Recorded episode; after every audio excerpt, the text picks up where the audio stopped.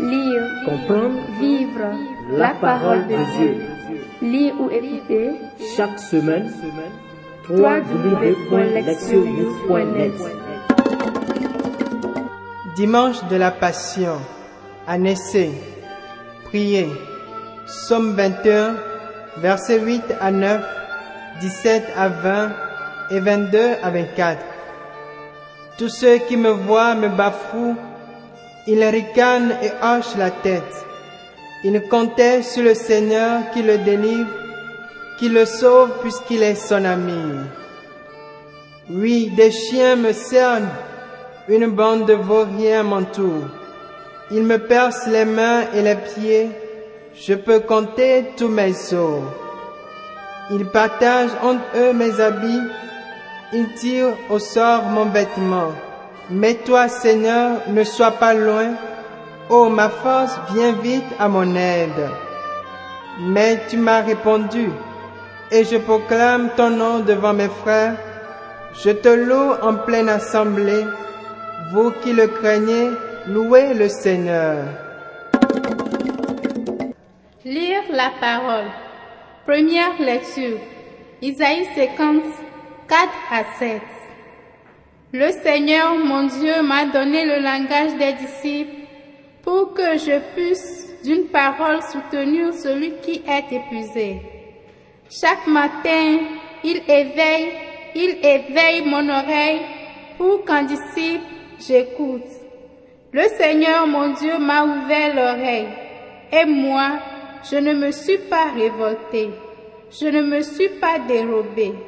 J'ai présenté mon dos à ceux qui me frappaient et mes joues à ceux qui m'arrachaient la balle. Je n'ai pas caché ma face devant les outrages et les crachats. Le Seigneur mon Dieu vient à mon secours. C'est pourquoi je ne suis pas atteint par les outrages. C'est pourquoi j'ai rendu ma face dure comme pierre. Je sais que je ne serai pas confondu. Deuxième lecture. Philippiens chapitre 2, versets 6 à 11. Le Christ Jésus, ayant la condition de Dieu, ne retint pas jalousement le rang qu'il égalait à Dieu, mais il s'est anéanti, prenant la condition de serviteur, devenant semblable aux hommes. Reconnu homme à son aspect, il s'est abaissé, devenant obéissant jusqu'à la mort et la mort de la croix. C'est pourquoi Dieu l'a exalté. Il a doté du nom qui est au-dessus de tout nom, afin qu'au nom de Jésus, tout genou fléchisse au ciel, sur terre et aux enfers, et que toute langue proclame Jésus-Christ est Seigneur, à la gloire de Dieu le Père. Évangile de Jésus-Christ selon Saint Luc, chapitre 23, du verset 1 à 49. L'assemblée tout entière se leva et on les mena chez Pilate. On se mit alors à l'accuser. Nous avons trouvé cet homme en train de semer le trouble dans notre nation. Il empêche de payer l'impôt à l'empereur et il dit qu'il est le Christ, le roi. Pilate l'interrogea, Es-tu le roi des Juifs? Jésus répondit, C'est toi-même qui le dis. Pilate s'adressa aux grands prêtres et aux foules. Je ne trouve chez cet homme aucun motif de condamnation. Mais ils insistaient avec force. Il soulève le peuple en enseignant dans toute la Judée. Après avoir commencé en Galilée, il est venu jusqu'ici. À ces mots, Pilate demanda si l'homme était galiléen. Apprenant qu'il relevait de l'autorité d'Hérode, il le renvoya devant ce dernier, qui se trouvait lui aussi à Jérusalem en ces jours-là. À la vue de Jésus, Hérode éprouva une joie extrême. En effet, depuis longtemps, il désirait le voir à cause de ce qu'il entendait dire de lui.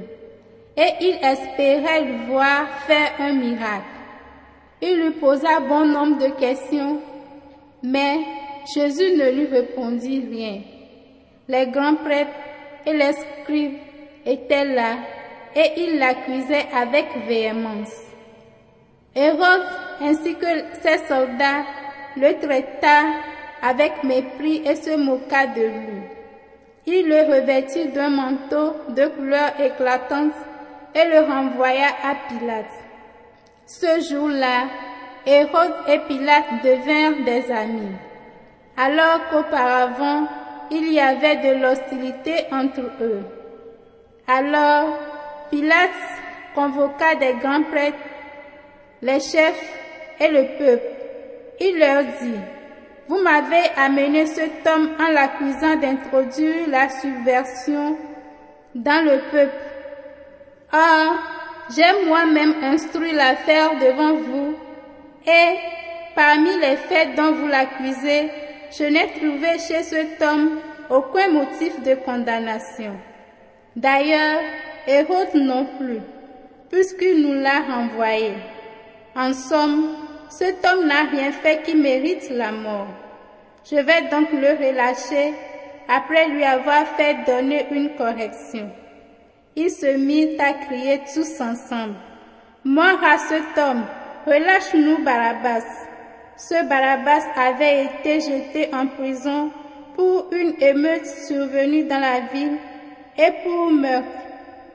Pilate, dans son désir de relâcher Jésus, leur adressa de nouveau la parole.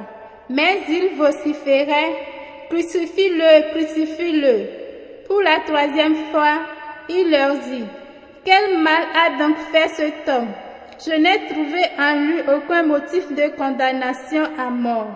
Je vais donc le relâcher après lui avoir fait donner une correction. Mais ils insistaient à grands cris, réclamant qu'il soit crucifié et leurs cris s'amplifiaient. Alors, Pilate décida de satisfaire leur requête. Il relâcha celui qu'il réclamait, le prisonnier condamné pour émeute et pour meurtre, et il livra Jésus à leur bon plaisir. Comme il le menait, il prit un certain Simon de Cyrène qui revenait des champs et ils le chargèrent de la croix pour qu'il la porte derrière Jésus. Le peuple en, grande foule le suivait, ainsi que des femmes qui se frappaient la poitrine et se lamentant sur Jésus. Il se retourna et leur dit, Filles de Jérusalem, ne pleurez pas sur moi, pleurez plutôt sur vous-même et sur vos enfants. Voici venir des jours où l'on dira, heureuses les femmes stériles, celles qui n'ont pas enfanté, celles qui n'ont pas allaité. Alors on dira aux montagnes, tombez sur nous, et aux collines, cachez-nous. Car si l'on traite ainsi l'arbre vert, que deviendra l'arbre sec? Ils amenaient aussi avec Jésus deux autres des malfaiteurs pour les exécuter. Lorsqu'ils furent arrivés au lieu dit le crâne ou calvaire, là ils crucifièrent Jésus avec les deux malfaiteurs, l'un à droite et l'autre à gauche. Jésus disait, Père, pardonne-leur, ils ne savent pas ce qu'ils font. Ils partagèrent ses vêtements et les tirèrent au sort. Le peuple restait là à observer. Les chefs tournaient Jésus en dérision et disaient, Il en a sauvé d'autres, qu'il se sauve lui-même, s'il est le Messie de Dieu, l'élu. Les soldats aussi se moquaient de lui. S'approchant, il lui présentait de la boisson vinaigrée en disant, Si tu es le roi des Juifs, sauve-toi toi-même. Il y avait aussi une inscription au-dessus de lui, celui-ci est le roi des Juifs. Loin des malfaiteurs suspendus en quoi l'injuriaient, N'es-tu pas le Christ? Sauve-toi toi-même et nous aussi. Mais l'autre lui fit de, de vifs reproches. Tu ne crains donc pas Dieu, tu es pourtant un condamné, toi aussi. Et puis, pour nous, c'est juste. Après ce que nous avons fait, nous avons ce que nous méritons. Mais lui, il n'a rien fait de mal. Et il disait, Jésus, souviens-toi de moi quand tu viendras dans ton royaume. Jésus lui déclara, Amen, je te le dis. Aujourd'hui avec moi, tu seras dans le paradis. C'était déjà environ la sixième heure, c'est-à-dire midi. L'obscurité se fit sur toute la terre jusqu'à la neuvième heure, car le soleil s'était caché, le rideau du sanctuaire se déchira par le milieu. Alors Jésus poussa un grand cri. Père, en tes mains je remets mon esprit. Et après avoir dit cela, il expira. À la vue de ce qui s'était passé, le centurion rendit gloire à Dieu. Celui-ci était réellement un homme juste. Et toute la foule des gens qui s'étaient rassemblés pour ce spectacle, observant ce qui se passait, s'en retournaient en se frappant la poitrine. Tous ses amis, ainsi que les femmes qui le suivaient, depuis la Galilée, se tenaient plus loin pour regarder. Entendre la parole. Le thème. L'obéissance coûteuse. Les lectures du dimanche de la Passion sont très riches en sens et signification, car elles racontent et interprètent la mort de Jésus. Un des thèmes importants qui apparaissent dans ces lectures est le thème de l'obéissance coûteuse qui porte ses fruits extraordinaires. La première lecture contient le troisième chant du serviteur qui se trouve dans le livre d'Isaïe. Contrairement au dernier, le quatrième chant où nous trouvons une image du serviteur souffrant, le troisième chant dépeint le serviteur comme un prophète rejeté. La description du serviteur correspond à celui du prophète. Il écoute tous les jours les instructions du Seigneur qui lui donne une langue instruite. Cette expression est une meilleure traduction de l'hébreu original que la langue de l'enseignant. À l'aide des instructions du Seigneur, ce serviteur prophète doit d'une parole soutenir celui qui est épuisé. Cela correspond à l'ordre de Dieu à Isaïe qu'il doit conforter. Le peuple de Dieu confère Isaïe chapitre 40 verset 1 Enfin, comme un vrai prophète, ce serviteur a ses oreilles ouvertes par Dieu afin d'entendre et de transmettre la parole de Dieu, une mission qu'il accepte fidèlement. Cependant, ce serviteur prophète souffre du rejet et de la violence. Il est battu et humilié par ceux à qui il a adressé le message de Dieu.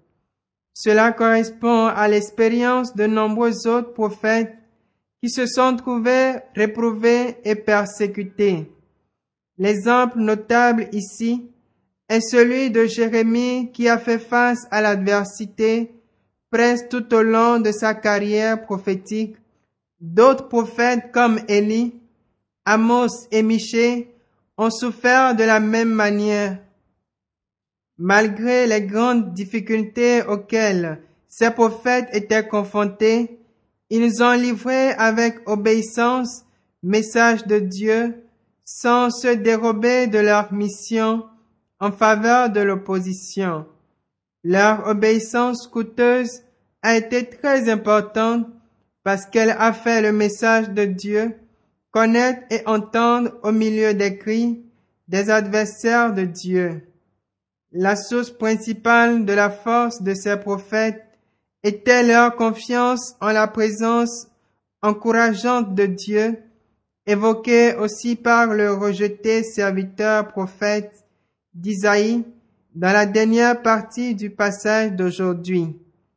La deuxième lecture contient une des explications les plus importantes et complètes de Paul de ce que Jésus a fait, exhortant les chrétiens de Philippe à l'humilité et au service mutuel. Paul leur a donné Jésus comme un exemple à suivre. Cet exposé de Paul prend la forme d'une hymne. En son milieu se dresse la déclaration que Jésus s'est fait, obéissant jusqu'à la mort et la mort de la croix. Une interprétation commune de cette déclaration soutient que Jésus était obéissant à Dieu, qui a demandé en quelque sorte à son Fils de mourir. Cette interprétation est inadéquate, comme le révèle l'étude de l'hymne en entier, étant donné que l'humanité déchue était sous l'emprise du péché et de la mort, Jésus lui-même s'est mis volontairement au service du dessein de Dieu pour sauver ses enfants déchus. Mais la mort peut être vaincue seulement par la vie. Par conséquent, Jésus a dû se soumettre à la puissance de la mort alors qu'il pourrait mettre en échec la mort en émergeant vivant de son emprise. Étant donné que comme Dieu, il ne pouvait pas mourir, il devait donc devenir humain, ce qui est exactement décrit dans la première partie de l'hymne. Ainsi, Jésus, obéissant au dessein de Dieu de sauver l'humanité de la mort, a pris la forme humaine et lui-même s'est soumis à la mort. Il a vaincu la mort lorsque Dieu l'a ressuscité d'entre les morts. Sorti vivant de la tombe, le Jésus humain a brisé le pouvoir de la mort. Il est retourné ensuite à sa forme divine comme Seigneur de toute la création. C'est ce que décrit la dernière partie de l'hymne. Dans ce magnifique exposé, Paul présente Jésus comme le vrai serviteur de Dieu qui, obéissant à la volonté de Dieu, que tous les peuples soient sauvés, afin que le salut soit possible par sa victoire sur la mort. Il s'agissait d'une obéissance coûteuse puisqu'elle a porté Jésus sur la croix, mais ses effets sont vraiment magnifiques. La longue lecture de l'Évangile contient une description lucanienne des dernières heures de Jésus. Une de ses caractéristiques frappantes est le contraste entre Pilate et Jésus. Ponce Pilate est un procurateur romain puissant, investi du pouvoir de libérer ou de condamner Jésus se trouve écartelé entre son rôle d'un juge chargé de l'exécution de la justice et les demandes des dirigeants juifs qui vont à l'encontre d'elle. À qui va-t-il obéir? À la loi ou aux dirigeants? Pilate avait interrogé Jésus et déjà, à cette première audience, il avait reconnu son innocence comme il a déclaré publiquement son verdict. Non coupable, les dirigeants juifs ont persisté dans leurs accusations et leurs demandes. Pilate a ensuite tenté d'échapper à sa responsabilité en tant que juge en envoyant Jésus chez Hérode pour son jugement. Mais Hérode aussi avait trouvé Jésus innocent de tout crime Confère Luc chapitre 23 verset 15. Pilate aurait déclaré Jésus innocent deux fois de plus. À chaque fois, il a rencontré une vive opposition des dirigeants qui ont répété leur indigence de la mort de Jésus. Le dilemme de Pilate réside dans le choix d'être juste, d'obéir à la loi et de libérer cet homme innocent, ou bien de céder devant les dirigeants juifs et de le condamner. Le procureur a fait son choix, difficile mais injuste, en adhérant à la demande des dirigeants juifs et en condamnant Jésus à la mort. L'obéissance de Pilate était coûteuse mais erronée. Jésus se tient en contraste complet avec Pilate. Sa passion est l'aboutissement de sa mission sur terre. Il a été envoyé dans le monde comme sauveur, une mission qu'il portera docilement à sa conclusion sur la croix. Ainsi, il confirme courageusement à Pilate qu'il est le roi des Juifs et ne fait aucune autre tentative de se défendre ou de se sauver. Sur le chemin de la crucifixion, il exhorte les femmes qui pleurent de ne pas porter le deuil pour lui, mais à se préoccuper de leur sort et du sort de leurs enfants. Sur la croix, il prie pour le pardon de ses bourreaux, qui connaissent parfaitement bien ce qu'ils font, c'est-à-dire la crucifixion de Jésus, mais ne savent pas l'importance de leurs actes. Enfin, le dernier acte de Jésus sur cette terre est de sauver le criminel repenti, crucifié à côté de lui. Jésus était vrai et obéissant à son dessein comme sauveur jusqu'à la dernière minute de sa vie. Jésus est mort avec dignité après avoir servi docilement le plan divin du salut et avoir accompli sa mission comme le Sauveur. Pilate a cédé aux dirigeants juifs et a échoué dans sa tâche de maintenir la justice.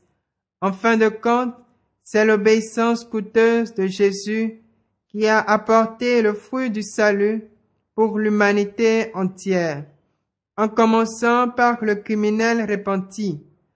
Le dimanche de la Passion commence la célébration avec la passion du Seigneur en mettant l'accent sur le rôle crucial que joue l'obéissance du serviteur de Dieu pour le salut de tous. Les prophètes, les serviteurs de Dieu dans l'Ancien Testament ont joué un rôle clé dans la communication de la parole de Dieu aux Israélites et en ont souffert. Mais leur obéissance coûteuse est indispensable pour garder au moins une partie du peuple fidèle à leur Dieu et à leur héritage. Jésus était le serviteur obéissant de Dieu.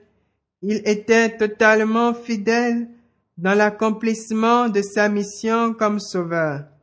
C'est cette obéissance coûteuse qui l'a amené à la croix. Cependant, son obéissance apporter un fruit extraordinaire de sauver le monde. Comme les prophètes et Jésus, les croyants sont appelés à l'obéissance coûteuse qui doit être soutenue par la prière, comme celle prononcée par le psalmiste. Mais toi, Seigneur, ne sois pas loin. Ô ma force, viens vite à mon aide. Écoutez la parole de Dieu. La partie la plus difficile de l'obéissance à Dieu est quand quelqu'un fait tout dans la droiture et constate que tout va mal. Cela secoue souvent la théologie sur laquelle nous avons construit nos vies spirituelles et convertit même les illettrés en philosophes. Des gens qui se posent des questions. C'est une période où beaucoup de questions sont soulevées dans nos esprits mais les réponses sont mises en cage dans un épais nuage d'incertitude. Comme pour soigner la douleur infligée par les aspérités de la réalité, nous sommes enclins à examiner s'il est rentable de rester ferme dans la foi et l'amour de Dieu et du prochain. Dans de telles situations, l'instinct de survie s'enflamme et nos esprits commencent à explorer les voies d'une issue possible. Dans l'espoir d'être relevés de la souffrance momentanée, la tentation de désobéir à Dieu murmure dans notre cœur désemparé. C'est là que notre foi en Dieu est testée. Cependant, ceux qui réussissent ce test découvrent que la foi n'est pas seulement une lumière vacillante, mais un projecteur qui dissipe les ténèbres de la nuit. La vie des prophètes, aussi bien que celle de Jésus, nous enseigne que l'obéissance à Dieu n'est pas une question de manger un morceau de gâteau décoré avec de la crème glacée. Au contraire, l'obéissance se vit avec beaucoup de sacrifices et des douleurs. En la personne de Jésus, nous avons un exemple vivant de comment l'obéissance à Dieu peut coûter cher. On nous dit qu'il était obéissant jusqu'à la mort, et la mort sur la croix. L'histoire de son ministère public, cependant, n'a pas pris fin sur la croix. Elle a continué dans le triomphe sur la mort et la résurrection. Il y a un proverbe à Caen qui dit un chien obéissant dort sur la poitrine de son maître. Lorsque nous vénérons l'obéissance, nous restons toujours en présence de Dieu. Quand nous éprouvons des difficultés dans notre mariage, cela ne signifie pas que nous ne sommes pas dans des bonnes mains. Quand nous sommes soumis aux épreuves dans notre vie sacerdotale ou religieuse, cela ne signifie pas nécessairement que nous avons fait une erreur dans notre discernement. Lorsque nous avons tellement étudié et constatons pourtant que nos résultats restent inférieurs à nos attentes, cela ne signifie pas que Dieu nous a abandonnés. L'obéissance à Dieu implique la confiance à chaque étape du voyage. Le refrain de la chanson Fais confiance et obéis attribué à John Samus 1846-1919 convient pour chaque occasion sur notre chemin de foi. Fais confiance et obéis, car il n'y a pas d'autre moyen d'être heureux en Jésus que de croire et d'obéir. Lorsque vous avez nagé si fort et avez le sentiment d'être emporté par le raz de marée, vous pouvez faire confiance au Seigneur des tempêtes et vous abandonner à sa volonté. Le mal ne peut jamais vaincre ceux qui s'abandonnent avec obéissance à la volonté de Dieu. Dans toute vocation, il y a une croix. La croix doit être portée jusqu'au Golgotha et le sacrifice ultime doit être accompli. Mystérieusement, la croix qui nous tire vers le bas est souvent l'échelle qui nous élève vers le haut. On ne doit pas aller à la recherche de la croix, mais si la Providence nous la porte en chemin, nous devons l'embrasser avec amour. Et lorsque le poids de l'obéissance nous amène vers le bas, sur nos genoux, puissions-nous nous lever et nous tenir debout sur les ailes de la prière. Proverbe. Un chien obéissant dort sur la poitrine de son maître.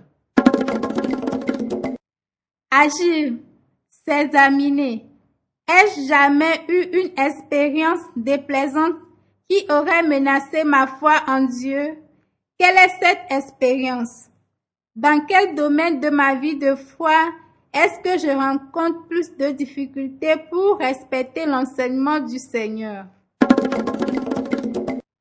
Répondre à Dieu dans un moment de prière et de silence profond que je me demande qu'est-ce que Dieu me dit ici et maintenant, quelle que soit la situation où je me trouve? Répondre à notre monde. Je me décide de suivre au moins une demande spécifique de ma foi que je trouve la plus difficile. Dans notre groupe, nous partagerons sur nos luttes avec l'obéissance aux exigences de la vie chrétienne et réfléchirons sur la façon de nous soutenir les uns les autres afin d'y répondre. prier. Dieu Trinité Sainte, au pied de la croix, j'abandonne mes plans d'action personnels et je me soumets à tes plans d'action. Approfondis ma foi en toi et guide-moi sur le chemin du calvaire. Accorde-le-moi par le Christ notre Seigneur. Amen. Lesioyouf.net Lire, Comprendre. Vivre, la parole de Dieu. Lire ou écouter. Chaque semaine. www.lesioyouf.net